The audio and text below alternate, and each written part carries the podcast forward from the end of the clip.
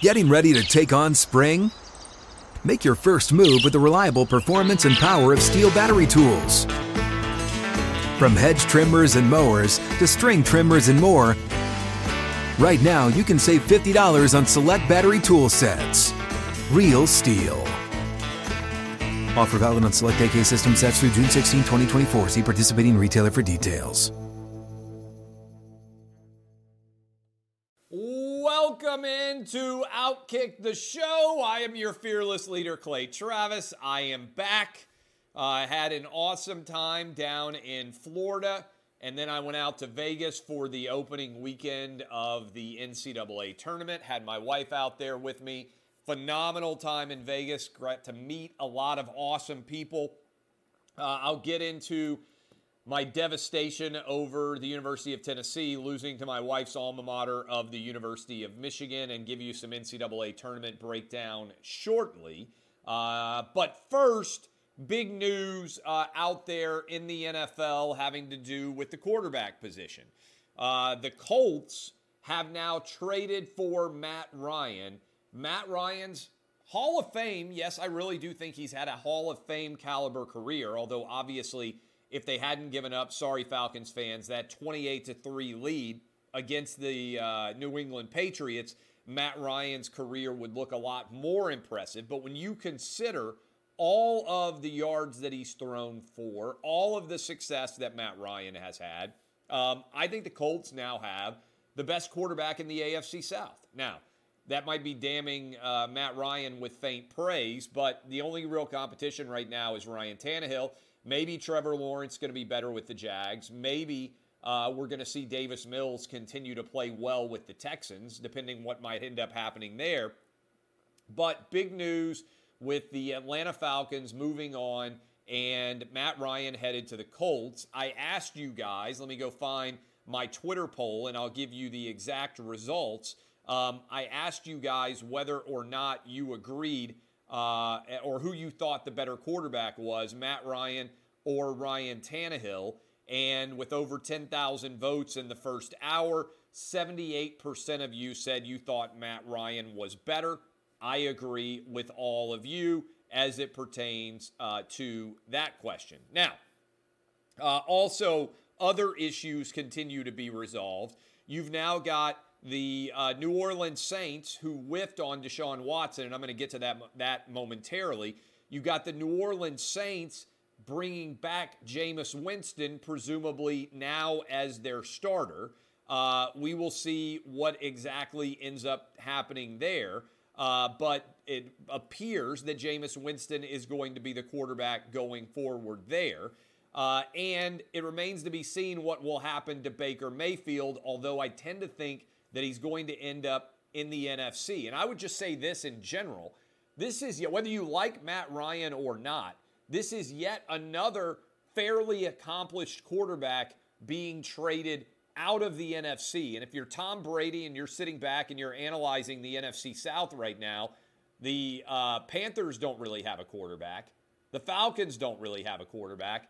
And the Saints now have Jameis Winston. I think you got to make the Bucs a prohibitive favorite here as you break down where that is going to and how that is going to end up. So this is the detail uh, of the musical chairs surrounding quarterbacks. Now, what I also said, and I think this is pretty substantial, what I also said was the Browns are moving on from Baker Mayfield because Deshaun Watson is going to join the Browns. The Browns put out a statement about signing Deshaun Watson.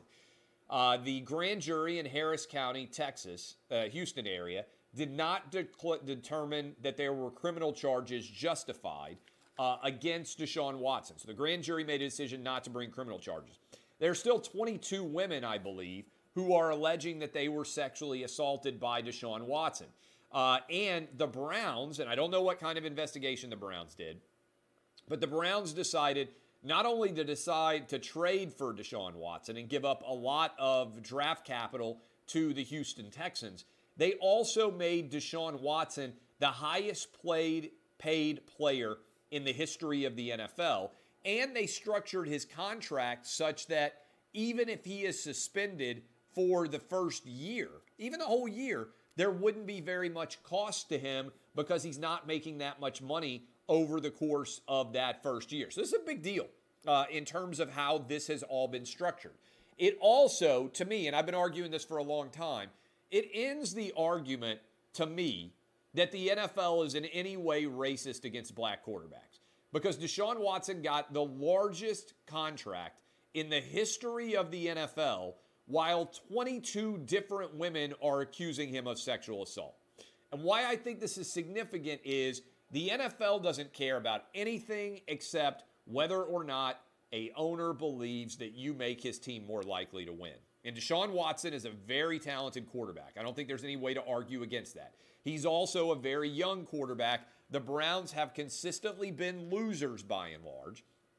And when they got the opportunity to go get Deshaun Watson, the Browns determined one significant factor that Deshaun Watson's talents exceed his problems. And when your talents exceed your problems, then you will be employed, not just in the NFL, but anywhere.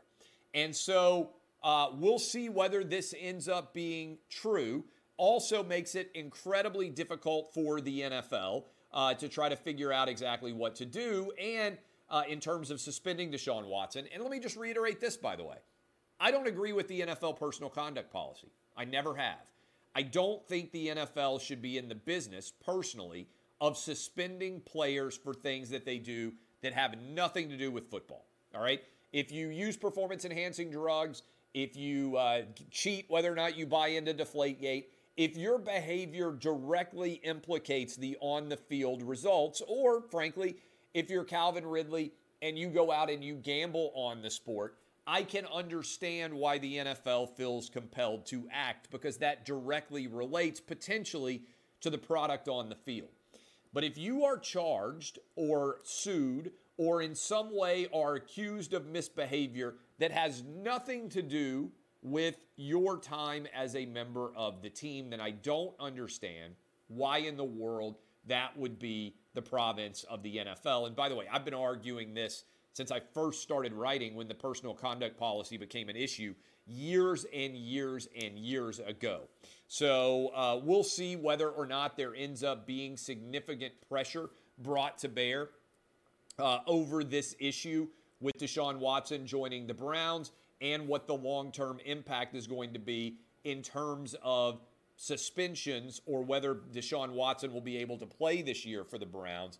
Solid roster there in Cleveland, and Jimmy Haslam has spent big money to try to figure out whether Deshaun Watson is the answer to what ails the Browns historically. So we'll see what happens. But again, to me, if you are getting the largest contract in the history of the NFL with 22 different women right now accusing you of sexual assault, then the message that the NFL is sending is pretty clear. All we care about is your talent. Nothing else matters for better or worse. And I've been arguing this for a long time. The NFL is a meritocracy and nothing but your production matters. Why I said, look, people get mad at me. I said, hey, if Colin Kaepernick, everybody wants to talk about Colin Kaepernick, maybe he's going to get back in the league, I don't know. If Colin Kaepernick had Deshaun Watson's talents, nobody would have cared if, if, if, if he took a knee, right? The reason why Colin Kaepernick is not in the league is not because he took a knee during the national anthem. It's because he took a knee during the national anthem and wasn't talented enough to take a knee during the national anthem. Uh, Deshaun Watson has shown us that if you are talented enough, what you do doesn't really matter very much at all as long as you make it more likely that a team is going to win. And that's the bet that the Browns are making. And I'll just point this out too fans of individual teams will forgive anything. There's a statue, might I remind you, to Ray Lewis outside of the uh, of the Raven Stadium. Ray Lewis was charged with double murder. Uh, statue to him. Ray Rice, also with the Ravens, before the video came out of him knocking out his fiance, people were showing up at Ravens practices wearing Ray Rice jerseys. Individual fans, if players make their teams more likely to win, are totally amoral. Has been the case since time immemorial. And I imagine if Deshaun Watson helps the Browns win. Nobody's going to care about him. Remember, Kobe, two jerseys retired, and Kobe won an Oscar at the Me Too Oscars, even though he was accused of rape. Nobody cared because Kobe Bryant was really good at basketball. We'll see whether the same thing holds true for Deshaun Watson. Getting ready to take on spring? Make your first move with the reliable performance and power of STIHL battery tools. From hedge trimmers and mowers to string trimmers and more, right now you can save $50 on select battery tool sets. Real STIHL. Offer valid on select AK system sets through June 16, 2024. See participating retailer for details. We'll be right back. Got to take a little break here. We are rolling without kicking. you don't want to miss a moment. Stay tuned. Uh, did you see this story? I can't believe it's not a bigger topic. ESPN for a long time has been left wing banana land crazy. But during their coverage over the weekend of the NCAA women's tournament, they broke into coverage. By the way, they broke into coverage during the South Carolina Howard opening round game. It was 44 to 4 at the half. The South Carolina women under Dawn Staley, 44 to 4, they were destroying the Howard women's basketball program. 44 to 4. They stopped programming on ESPN to talk about the Don't Say Gay bill, which is not actually in the bill at all. This is a totally manufactured story. But what's significant about this is they had a moment of silence on ESPN during a sporting event for something that had absolutely nothing to do with sports at all. This is the natural evolution of ESPN's left wing sports programming. Initially, they would cover sports and politics colliding. But here there was no collision. There's no impact of this Florida bill because it only pertains to kindergarten, first, second, and third grader instruction on sex and bans it. Now, I've got kids, three of them, and I feel quite confident saying kindergarten, first, second, or third graders, it matters not at all what is being said uh, relating to sex because the answer should be no sexual instruction to kindergarten, first, second, and third graders in public or private school, they're too young to need to have any discussion like that at all. That's what this bill does. It just makes sure that that doesn't occur. And yet, ESPN broke into their programming and said that they were going to have a moment of silence for this. This is direct politics directly occurring on ESPN's programming. And this is significant because ESPN declined all comments about it. But ESPN tried to argue for a long time oh, Clay Travis is not telling the truth. There's no way that this is a big story. The reality was ESPN is now a left wing political network, and they directly interject straight politics, not even politics mixed with sports, straight politics now. And it's straight politics that doesn't even understand the most basic essence of what exactly is going on. It's a huge swing and a miss. Speaking of a huge swing and a miss, Penn transgender swimmer Lia Thomas. Let me repeat what's happened here. Uh, University of Pennsylvania had a male swimmer named William Thomas that was on the UPenn men's team. And then this guy decided that he wanted to become a woman. And so he not only became a woman, he then changed his name to Lia and joined the Penn women's swimming team. Won the 500 meter on Thursday night, 500 yard, whatever it is, the 500 uh, in swimming to become the greatest women's swimmer this year, NCAA champion, first place. Uh, and then ended up competing at a high level in the rest of the competitions. And ESPN is covering the Don't Say Gay bill. They didn't even cover hardly the Lia Thomas story in any way. Didn't even bother to cover it because it is a direct threat to women's athletics, but it's a direct threat to women's athletics that doesn't allow their pyramid of victimization to be fully established. Let me explain what I mean. In order to pick a side here, and let me be clear and transparent as I can be, I do not believe that biological men who decide to identify as women should be able to commit, uh, compete in women's sports. Shouldn't happen, okay? I disagree with that. I am picking a side as everyone should have to pick a side. I am standing on the side of women's athletes, on the side of Title IX, on the idea that women and men should compete separately because men are bigger, stronger, and faster than women. And as you see in this situation, a mediocre to bad men's college swimmer who decides to become a woman can become the best women's swimmer in all of women's athletics in college. Could also happen, I believe, at a pro level. And this threatens the very existence of women's sports because, as one of the women swimmers told Outkick, right now it's just one swimmer who is male competing as a woman. At some point, it could become many male swimmers competing as women. Even then, how in the world are you going to end up in a competition with men competing against women when they are bigger, stronger, and faster? And by the way, trying to create evenness of competition is the very foundation of athletics. Kids of the same age compete against each other. I coach little league kids.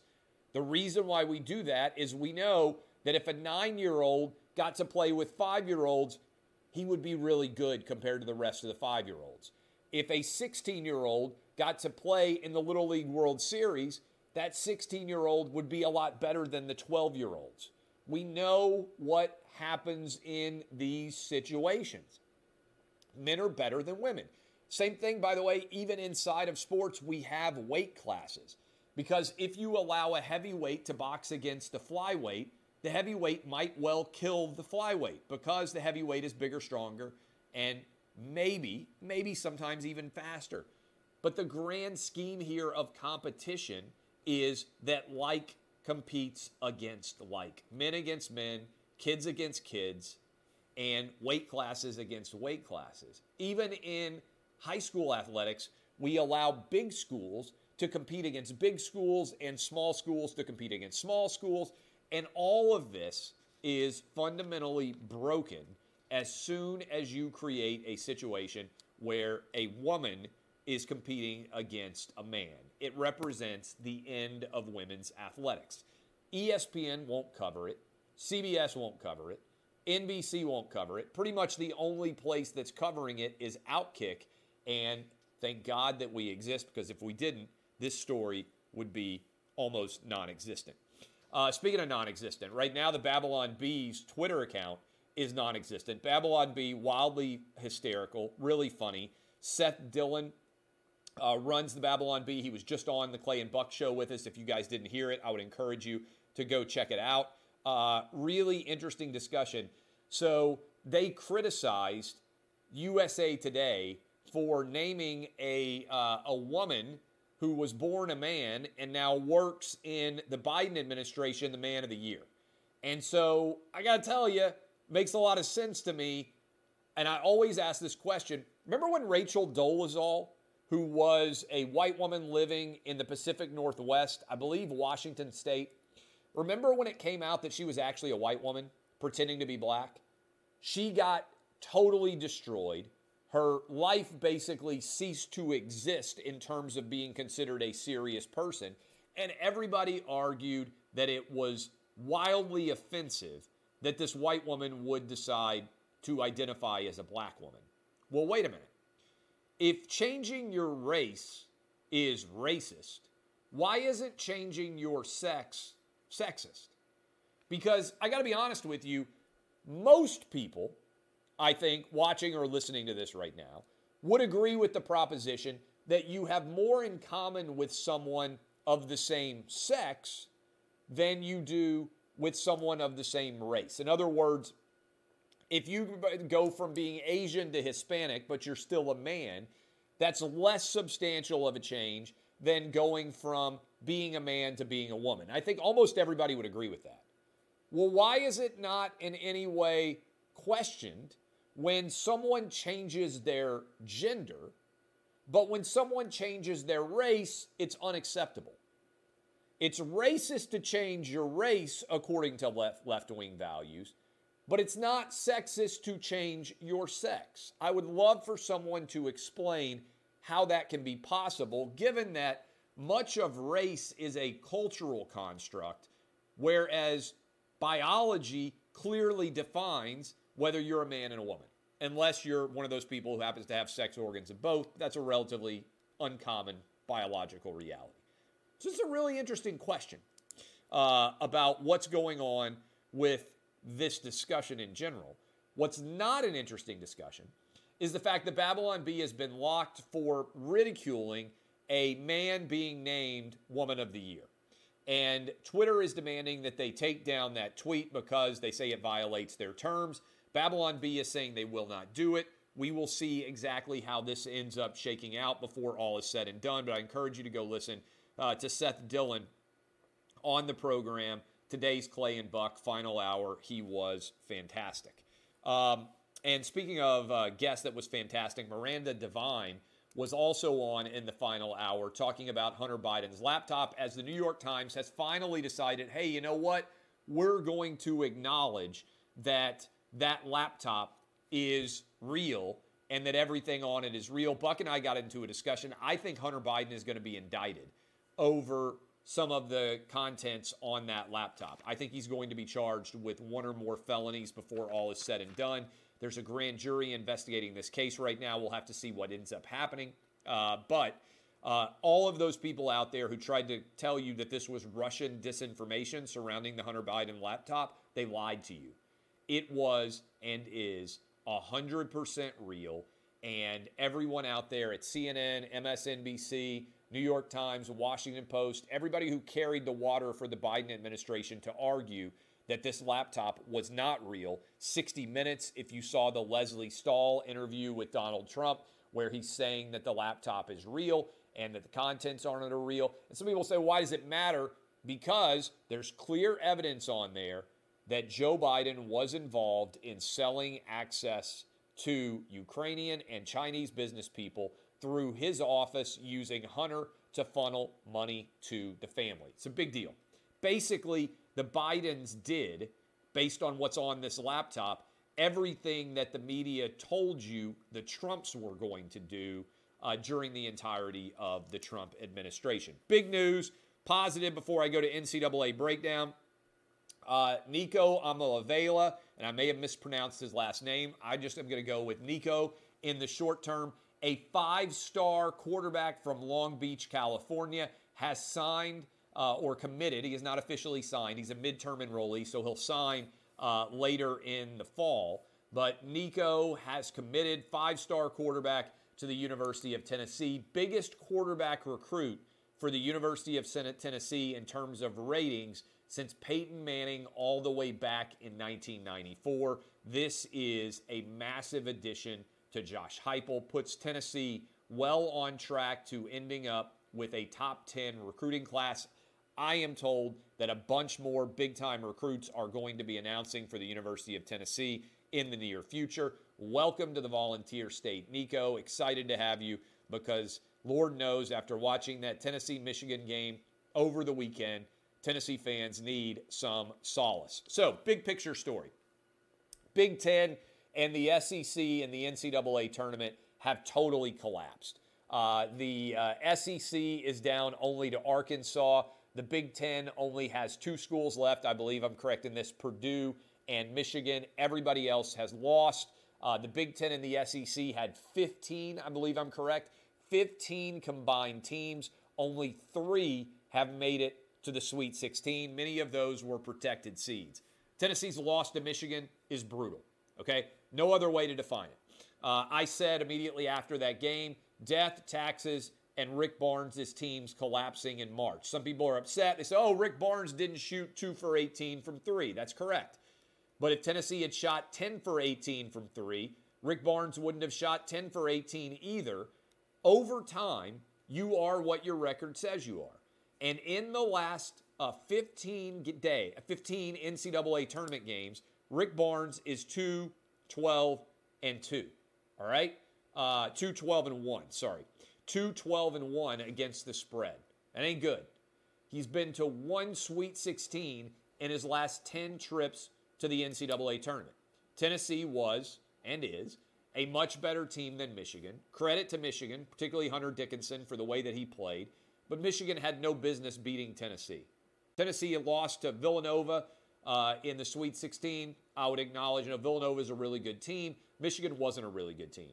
Tennessee choked away the game against Michigan. They were up six with under eight minutes to play, and they gave up that uh, lead and tanked down the stretch. Lots of open missed shots. No disputing that for me. But at some point in time, you are what your record is. Rick Barnes, good regular season coach, can't win in postseason. And at some point, you have to acknowledge what's going on there. Uh, my final four uh, that I picked, I've got my bracket here. I'll hold it up. I don't know if you guys can see that at all or not. This is my official bracket. I've still got three of my four final four teams. I bought into the hype, never going to do it again. I watched Tennessee play. I think Tennessee had final four talent. The way they were playing, I think they had a very strong chance, and then they blew it against Michigan. Uh, but I've got Gonzaga, Purdue, Kansas, and Tennessee as my final four. Three of my final four are still alive. I had Gonzaga playing against Tennessee in the national championship game. That obviously is not going to happen. Uh, but that was and is my bracket challenge. Gonzaga, Purdue, Tennessee, and Kansas, three of the four at least, are still alive. I'm never buying into a Rick Barnes team in March again. I'll watch the games, but at some point you are what your record says you are. Rick Barnes is 67. Uh, you would think at some point in time uh, there would have been good luck to go along with the bad luck. Congrats to Michigan on the win. Uh, I appreciate all of you for being Outkick fans. I'll be on a couple of more shows still to come for today. Encourage you to go download the Clay and Buck Show. Make sure you don't miss a moment of that. I will be on uh, Fox Bet Live at 5 Eastern, 4 Central, 3 Mountain, 2 Pacific, talking about the NCAA tournament in particular. And then I'll be on Sean Hannity tonight talking about the Hunter Biden laptop controversy. Love all of you. DBAP unless you need to SBAP. This has been Outkick, the show.